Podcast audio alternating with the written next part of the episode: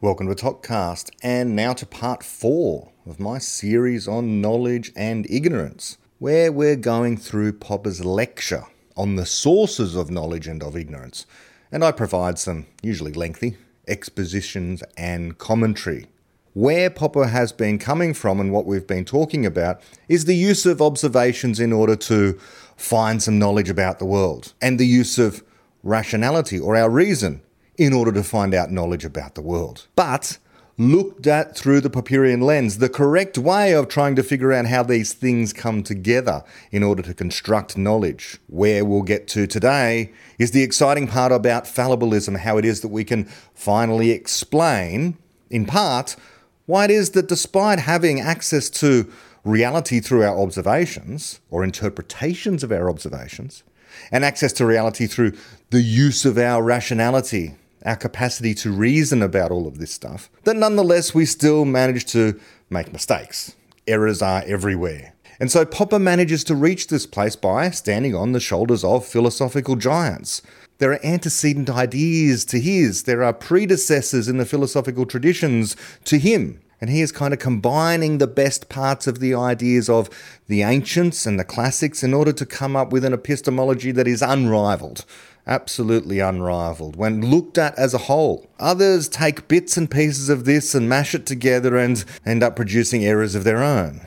End up taking things in the wrong direction, end up not understanding how it is that we can have knowledge and the knowledge can be conjectural. A model, a statement, an explanation of reality that's out there that is objective that isn't going to be the final truth and can always be improved. This is all accounted for in the work of Karl Popper, and he's gradually unpacking this idea for us throughout this lecture. So far, we've explained the history of better ideas in epistemology, the better ideas that Popper says come to us from Britain via people like Bacon and the empiricist notion that you yourself, you, can observe stuff and come to know stuff, and also from the continent of Europe, places like France and people like Descartes, who gave us the notion that we ourselves, as individuals, we can learn by applying our reason.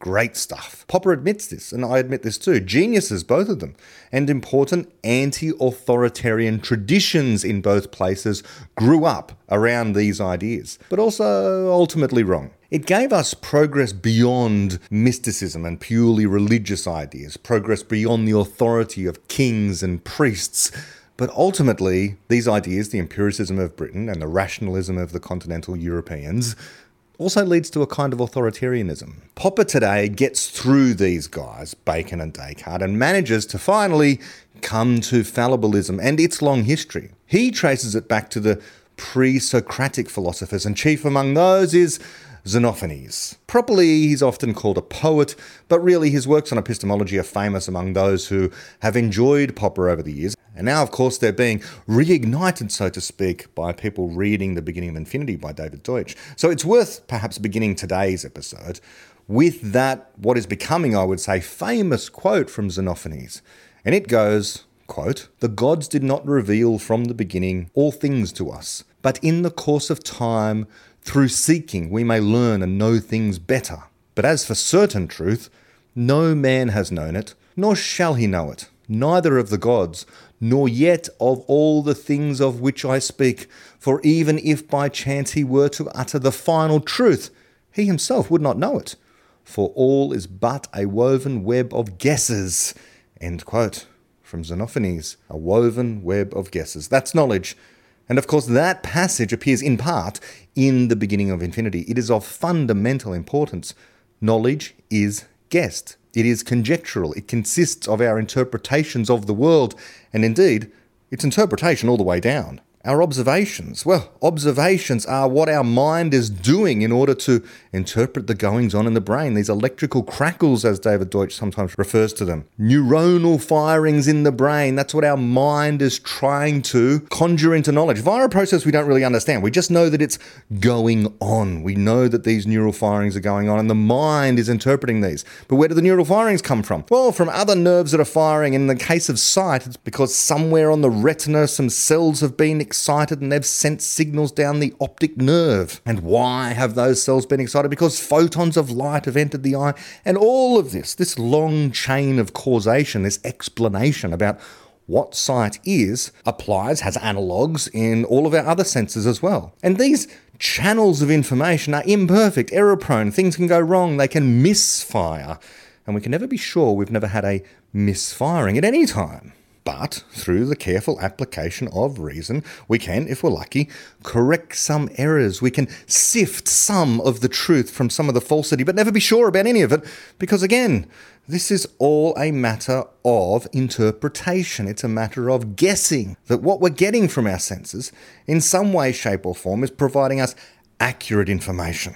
But how can we know that? Well, we don't. We have to have theories. Our observations are theory laden. We can explain what's going on with observation, but the explanations themselves are liable to improvement, to change, to being refuted, overturned over time. And this is what it means for our observations to be theory laden. Which is just to say, it's just a special case of a kind of guess that we have about the world, what our observations mean, what they should mean, what we think they mean. It is interpretations all the way down from our ideas in our mind about mathematics, about which we think we're certain, our observations about the world, which we think we can't be in doubt about. It is all interpretation, it's all conjectural. But not all interpretations are equal. No, of course not. There is such a thing as better and worse interpretations, better and worse ideas. This is an objective matter. It's not like you've got your interpretation and I have mine, let's just call it a day. People do indeed interpret fossils as, for example, evidence of Noah's flood or some clever deception by God.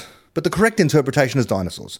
That's what we know to be the case. The dinosaurs once walked the earth and they sank in mud piles and they got preserved when those mud piles were turned into rock over time, leaving an imprint of bones. That's how we know dinosaurs exist. But our ideas of di- about dinosaurs have themselves evolved over time. They have changed, they have improved. At no point do we say, that's it, it's all settled, that's the final truth about the dinosaurs. We understand everything about dinosaurs. Here's a certainly true statement about dinosaurs. We can't know this.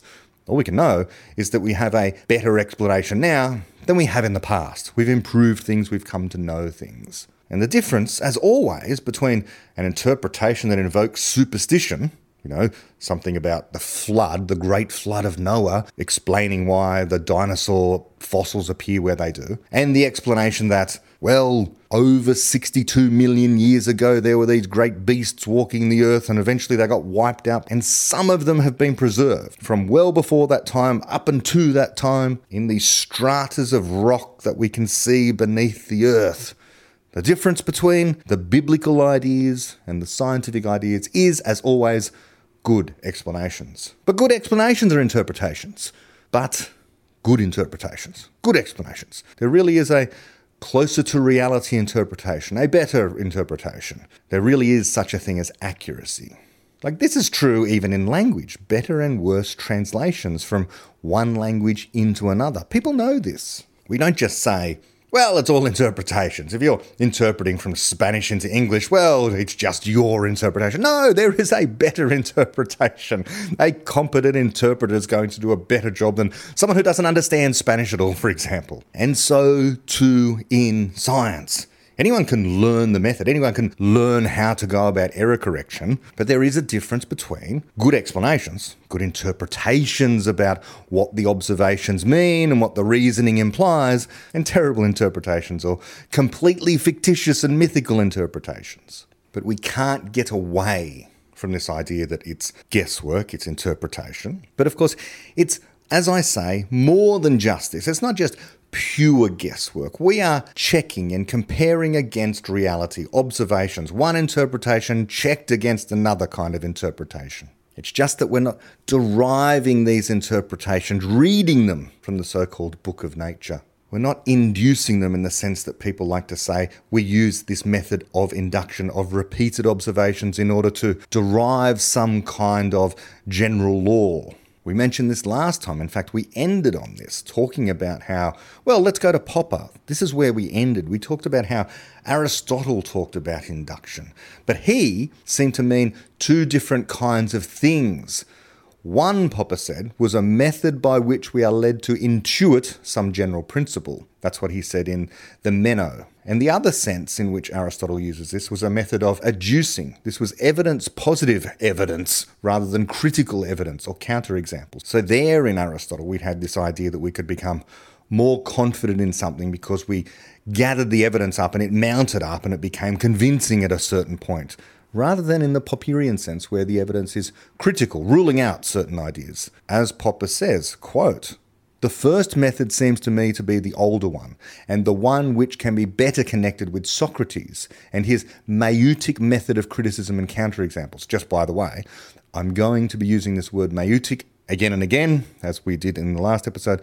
It means the method of questioning, the method of questioning, the Socratic method of questioning that Socrates was famous for using. But even here, there are kind of two versions of Socrates that I will come back to about whether or not this method of questioning got us to some certainly true ideas or whether or not it just revealed our ignorance and enabled us along the way to construct something like fallible knowledge or incomplete knowledge or conjectural knowledge, call it what you like. Popper goes on to say about this, these two forms of induction that were in Aristotle. He says, quote, the second method seems to originate in the attempt to systematize induction logically, or as Aristotle puts it, to construct a valid syllogism which springs out of induction. This, to be valid, must of course be a syllogism of perfect or complete induction, complete enumeration of instances, and ordinary induction in the sense of the second method here mentioned is just a weakened and invalid form of this valid syllogism. End quote. So there we have in Aristotle this attempt, as many have attempted over the years, people like Hume and all the way through to the modern Bayesians of trying to systematize this method of repeated observations into some way of constructing certain knowledge, or at least knowledge that we are highly confident in, probably true, and so on and so forth. Popper also said there at the end that Aristotle described Socrates by saying, quote, Socrates raised questions but gave no answers, for he confessed that he did not know. And then Popper goes on to explain, Thus Socrates' Maieutic is not an art that aims at teaching any belief, but one that aims at purging or cleansing the soul of its false beliefs, its seeming knowledge, its prejudices. It achieves this by teaching us to doubt our own convictions. Fundamentally, the same procedure is part of Bacon's induction. And that brings us to today's readings. We are up to section 9 of On the Sources of Knowledge and of Ignorance. So let's go on. Popper writes in this part, quote, the framework of Bacon's theory of induction is this. He distinguishes in the novum organum between a true method and a false method. His name for the true method, interpretatio naturae, is ordinarily translated by the phrase interpretation of nature, and his name for the false method, anticipatio mentis, by anticipation of the mind. Obvious as these translations may seem, they are not adequate. What Bacon means by interpretatio naturae is, I suggest, the reading of, or better still, the spelling out of the book of nature. Galileo, in a famous passage of his Il Saggiatore, of which Mario Bunge has kindly reminded me, speaks of that great book which lies before our eyes, I mean the universe. And we can compare this to Descartes' discourse. End quote. So there Popper is saying that when Bacon appears to be talking about interpretation as he does in his works. He's really talking about seeing the truth of the book of nature. It's not interpretation in the Popperian sense. The word actually seems to have the completely opposite meaning to what it does today. Back then, this idea of interpretation, or the similar older word that was used at the time, means simply reading, simply reading the words from the page as Popper explains better than I can, he goes on, quote, the term interpretation has in modern English a decidedly subjectivist or relativist tinge when we speak of Rudolf Serkin's interpretation of the Emperor Concerto, we imply that there are different interpretations, but that this one is Serkin's. End quote. Rudolf Serkin was a famous pianist who was famous for particularly playing Beethoven stuff really well. Popper goes on to say of Rudolf Serkin, We do not, of course, wish to imply that Serkin's is not the best, the truest, the nearest to Beethoven's intentions, but although we may be unable to imagine that there is a better one, by using the term interpretation, we imply that there are other interpretations or readings, leaving the question open whether some of these other readings may or may not be equally true. I have here used the word reading as a synonym for interpretation, not only because the two meanings are so similar, but also because reading and to read have suffered a modification, analogous to that of interpretation and to interpret. Except that in the case of reading, both meanings are still in full use. In the phrase, I have just read John's letter, we have the ordinary, non subjectivist meaning, but I read this passage of John's letter quite differently. Or perhaps my reading of this passage is very different. That may illustrate a subjectivist or relativist meaning of the word reading. I assert that the meaning of interpret, though not in the sense of translate, has changed in exactly the same way, except that the original meaning, perhaps reading aloud for those who cannot read themselves, has been practically lost. Today, even the phrase, the judge must interpret the law, means that he has a certain latitude in interpreting it while in Bacon's time it would have meant that the judge had a duty to read the law as it stood and to expound it and to apply it in the one and only right way. Interpretatio juris or legis means either this or alternatively the expounding of the law to the layman. It leaves the legal interpreter no latitude. At any rate, no more than would be allowed to say a sworn interpreter translating a French legal document. End quote. So there we go. This is the way in which the language has changed over time. I should say, I often go on about philosophy is not about debating the meanings of words, but this is not a debate about the meanings of words, but that the substance of what people are literally intending. Like, what is their theory? It's a little bit confusing because we've got, as I say, we've got interpret being used by Bacon in precisely the opposite way to the modern meaning of the word, or at least in some modern meanings of the word. And so that actually is a problem here for the history of ideas. Popper goes on. Thus, the translation, the interpretation of nature, is misleading. It should be replaced by something like the true reading of nature, analogous to the true reading of the law. And I suggest that reading the book of nature as it is, or better still, spelling out the book of nature, is what Bacon meant. End quote. So, this is just Popper speaking to other philosophers. Popper saying that when Bacon is talking about interpretations of nature, he's not talking about, well, different ways in which we can come to understand scientifically reality. No, Bacon is saying there is no leeway for doing that. What we're doing is we're reading directly, we're getting knowledge straight from nature. Your observations guarantee perfect truth. That's what he means by interpretation. That's the way in which the word used to be used. And that's why he says that interpret, interpreting nature, should be regarded as, again, going back, quote, spelling out the book of nature.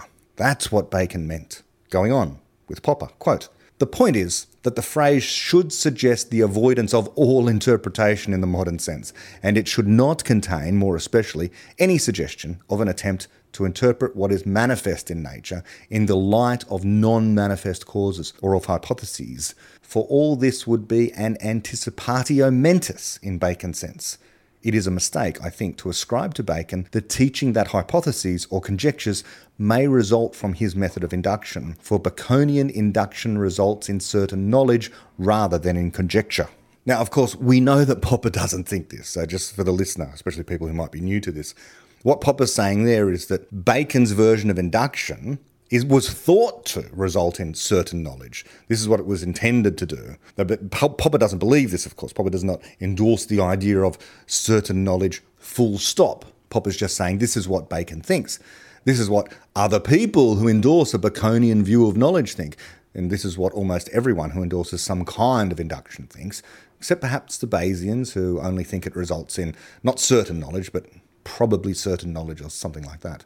But of course, the idea that it results in knowledge that is true with some probability, well, that claim is apparently certain. Or is it?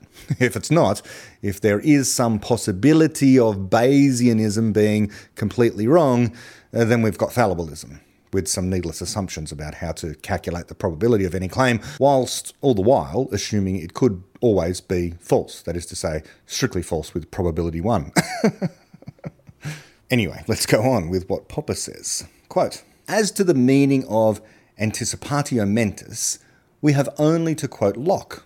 Quote, Men give themselves up to the first anticipations of their mind, end quote, from Conduct Understanding. Popper goes on. This is practically a translation from Bacon, and it makes it amply clear that anticipatio means prejudice or even superstition. We can also refer to the phrase anticipatio deorum, which means harbouring naive or primitive or superstitious views about the gods. But to make matters still more obvious, prejudice, from Descartes, also derives from a legal term. And according to the Oxford English Dictionary, it was Bacon who first introduced the verb to prejudice into the English language, in the sense of to judge adversely in advance. That is, in violation of the judge's duty. End quote. In other words, for Bacon, there are only two possibilities. Either you read from the book of nature, you believe your eyes and ears, as it were, you believe they are delivering you the truth, and you cannot be deceived in that way by carefully observing. So it's either that, you've either got all that, or it's superstitious nonsense. It's prejudice. It's a prejudice of the mind. It's pure guesswork. It's some kind of silliness. There's no middle ground. See the truth or be deceived. But of course, there is a flip side to this so-called deception, this this this wrong-headed view that but well Bacon thinks it's a wrong-headed view.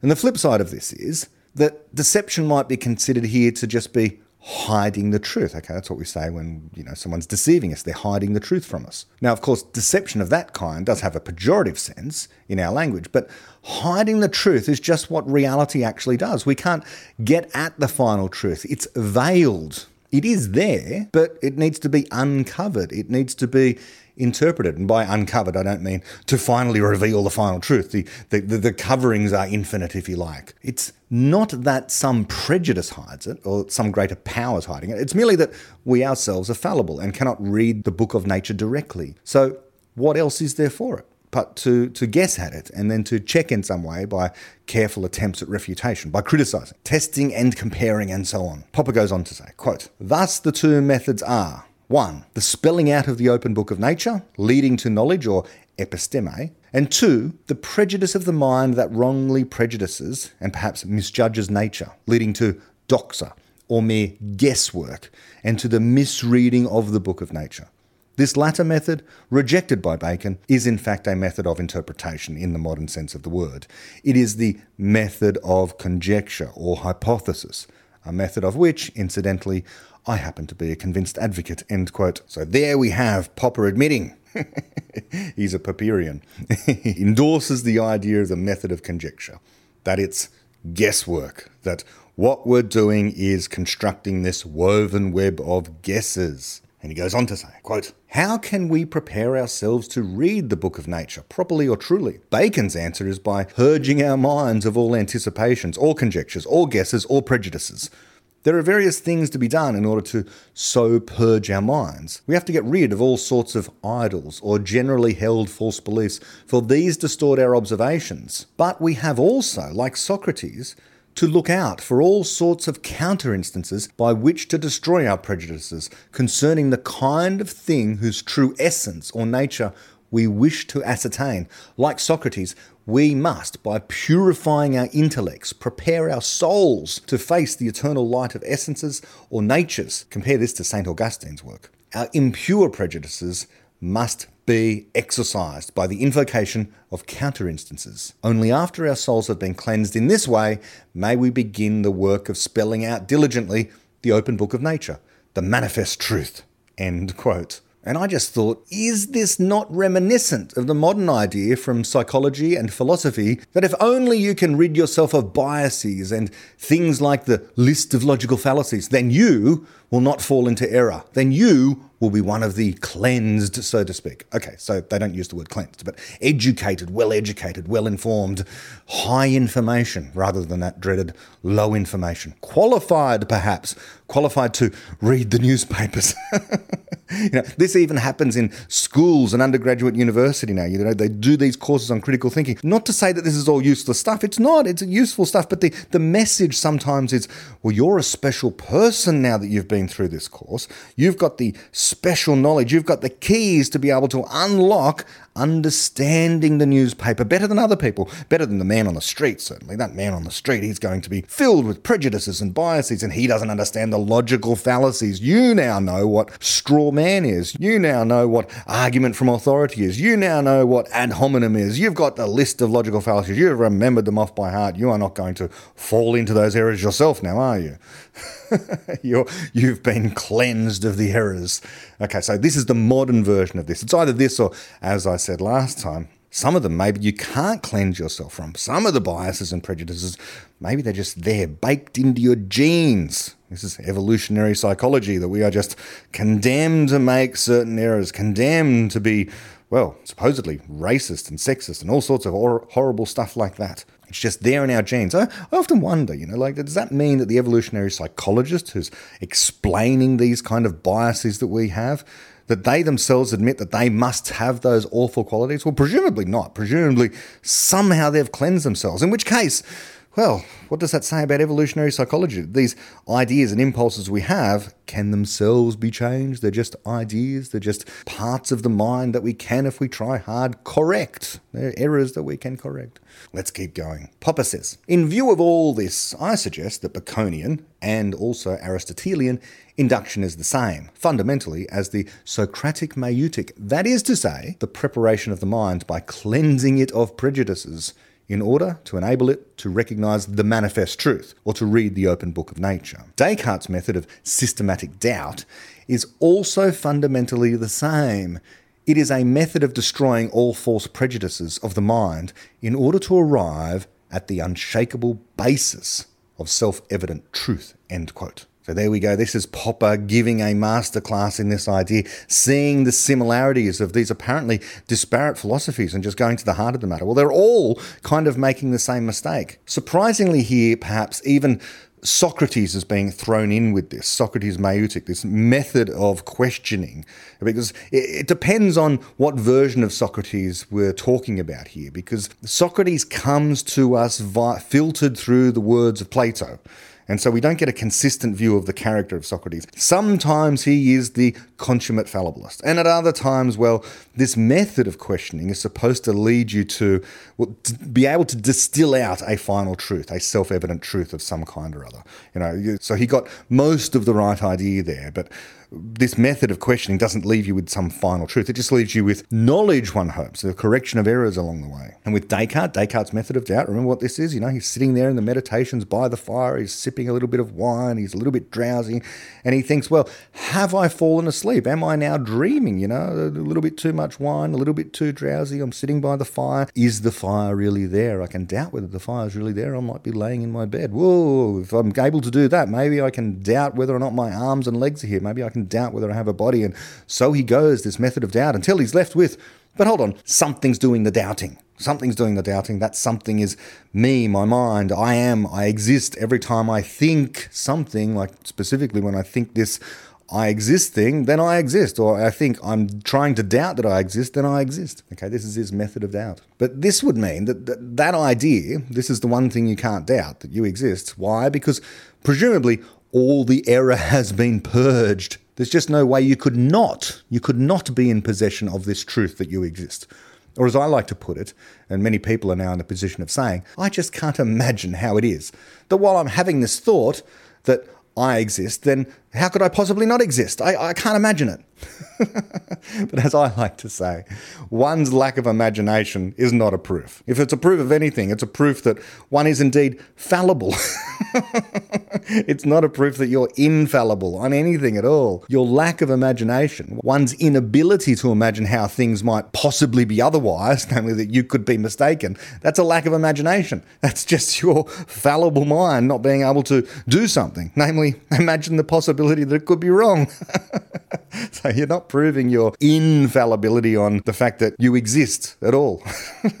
but it's a minor thing anyway. It's an edge case. I know some people want to have this this one point. It's almost like you know Archimedes wanting one place in the universe where if only he could have it, he could move the earth. Some people philosophically want that thing. They need that one thing. I've got the, I've got to have this one thing that I'm absolutely certain about, and then I can build all the other knowledge, and then everything else can follow from that somehow, like dominoes. It'll all just fall down, and I can be certain of everything, and then I can go around telling everyone that I've got the certain knowledge. Don't worry about that. Just worry about having good explanations or not. Okay, worry about being able to find errors and correct them where you can. Don't go down the, the silly road of trying to be certain about things, be absolutely sure about things. That way lies dogmatism, and that way lies tyranny. Let's keep on going. Popper goes on. We can now see more clearly how, in this optimistic epistemology, by the way, what's the optimistic epistemology?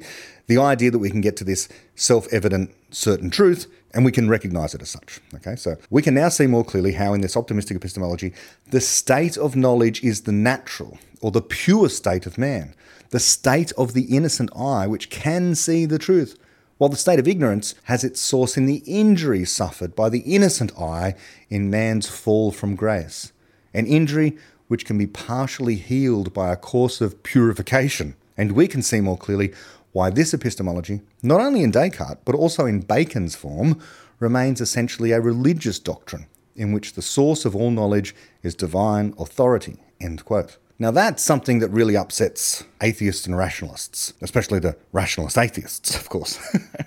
that this notion that it's still a religious idea, this idea that you believe in the manifest truth in some way, shape, or form. In a sense, it's still this divine idea that certain species of knowledge are absolutely certain, you can't be wrong about it, and there's a way of perceiving it and not erring, okay, not being in error or at least of being highly confident and being right about how confident you are.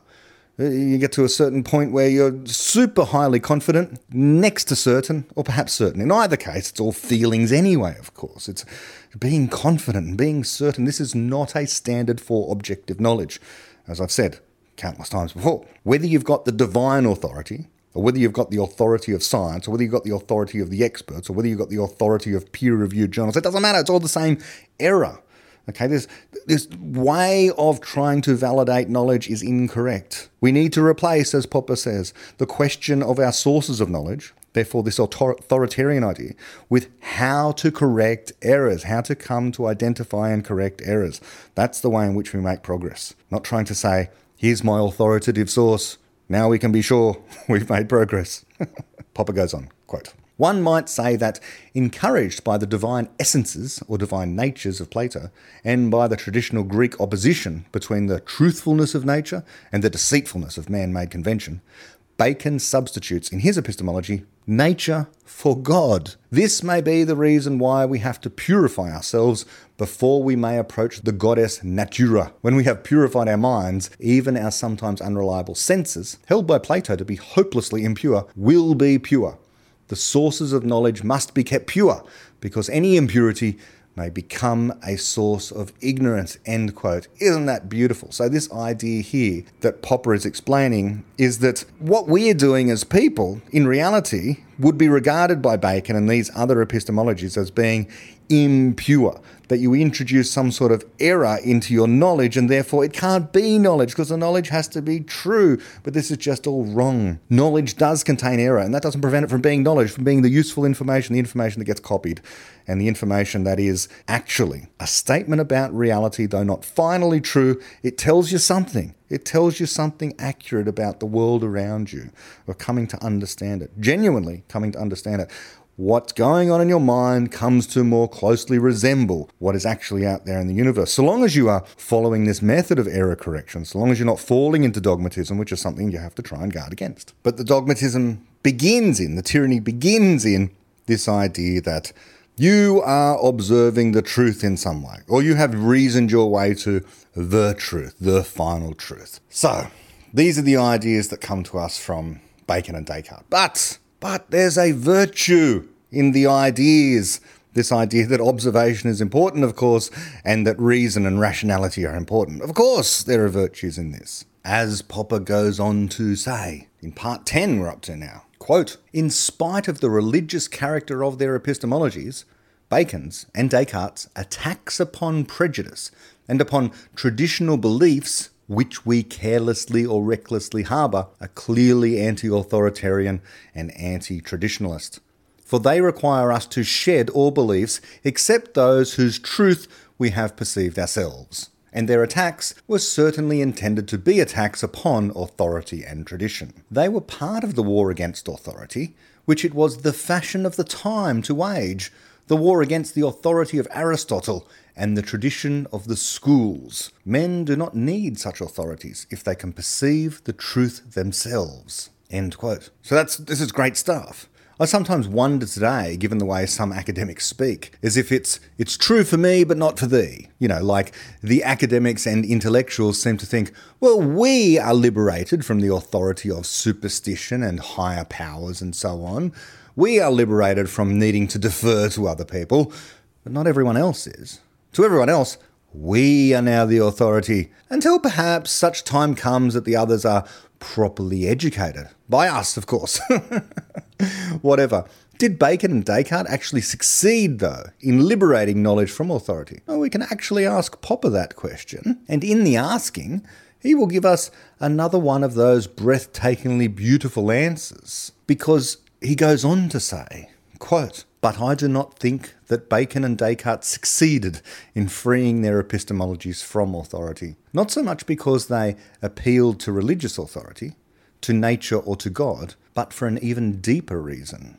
In spite of their individualistic tendencies, they did not dare appeal to our critical judgment, to your judgment or to mine, perhaps because they felt that this might lead to subjectivism and to arbitrariness. Yet Whatever the reason may have been, they certainly were unable to give up thinking in terms of authority, much as they wanted to do so. They could only replace one authority, that of Aristotle and the Bible, by another. Each of them appealed to a new authority, the one to the authority of the senses and the other to the authority of the intellect. This means that they failed to solve the great problem. How can we admit that our knowledge is a human and all too human affair? Without at the same time implying that it is all individual whim and arbitrariness. Yet this problem had been seen and solved long ago.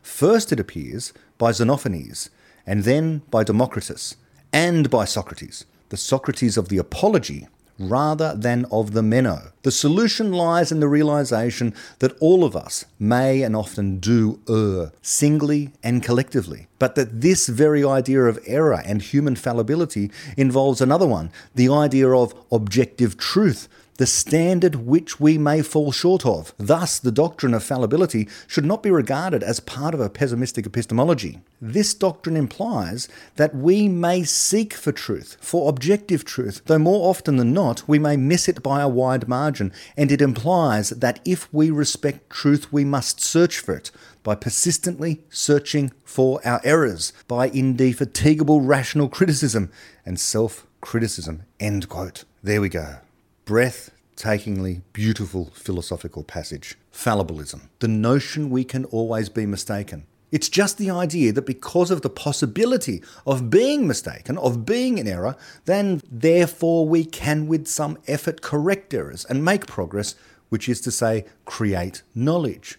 We can come to know reality better we don't reach the truth, but in coming closer to reality, we are able to find some truth sometimes, some objective truth in our objective knowledge. We just need to be indefatigable in engaging in rational criticism, as Popper says there. Be persistent in searching for errors. It is that which is the road to knowledge. Not the royal road to truth, but rather the road not yet built towards understanding. The road we build, brick by brick, and rather often going back and ripping up the pavers and replacing them with something better. All bricks on our non royal road are imperfect, and it's always incomplete, and we cannot possibly predict where it's going to go next. All we know is that we're making progress. We're building this road, the road to somewhere better.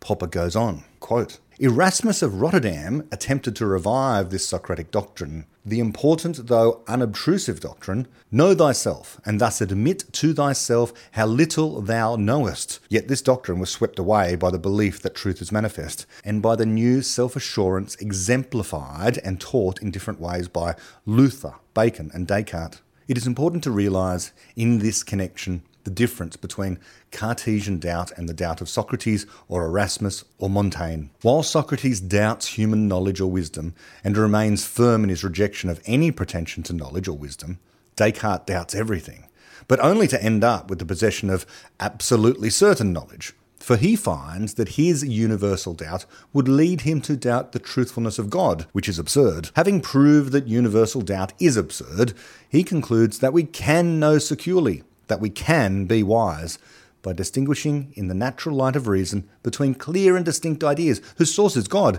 and all the others whose source is our own impure imagination.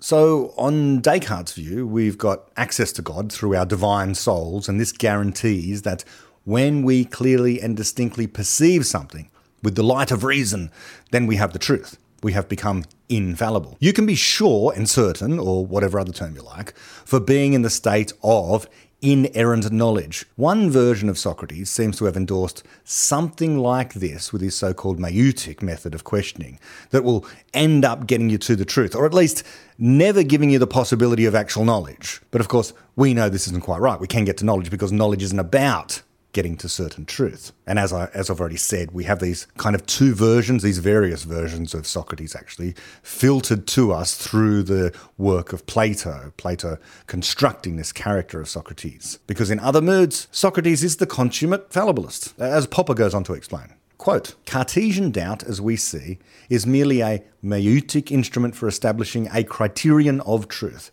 and with it, a way to secure knowledge and wisdom. Yet for the Socrates of the Apology, wisdom consisted in the awareness of our limitations, in knowing how little we know, every one of us. End quote. And that I like to think of as the real Socrates. Of course, that's just a matter of taste. But Socrates, like Xenophanes, seems to me was wise on matters of epistemology. They knew knowledge was indeed possible, it just could not ever be guaranteed true. And indeed, the impulse to search for guarantees, much less think one has a guarantee, was the danger. Fallibilism helped avoid the danger and promote a more humanistic philosophy. Others got there as well, just as Popper goes on to explain.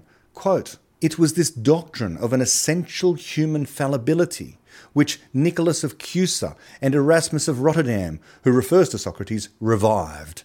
And it was this humanist doctrine, in contradistinction to the optimistic doctrine on which Milton relied, the doctrine that the truth will prevail, which Nicholas and Erasmus, Montaigne and Locke and Voltaire, followed by John Stuart Mill and Bertrand Russell, made the basis of the doctrine of tolerance what is tolerance? asks Voltaire in his philosophical dictionary, and he answers, quote from Voltaire, It is a necessary consequence of our humanity. We are all fallible and prone to error. Let us then pardon each other's folly. This is the first principle of natural right. End quote from Voltaire. And Popper goes on. More recently, the doctrine of fallibility has been made the basis of a theory of political freedom, that is, freedom from coercion. See Hayek, The Constitution of Liberty, end quote. And that's where we'll end it for today. But there we have Popper talking about fallibilism ultimately.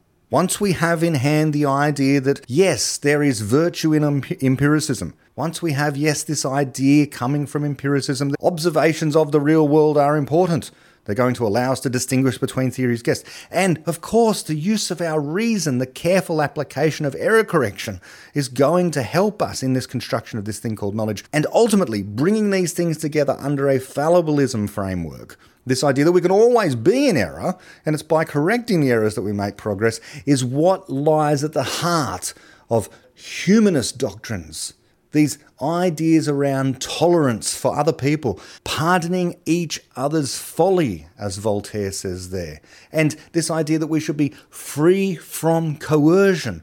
Why? Because we can all make mistakes. You shouldn't be coercing someone else because you could be in error. You are fallible, as is everyone else. And this is the basis in Hayek's philosophy of, as explained in his work about liberty.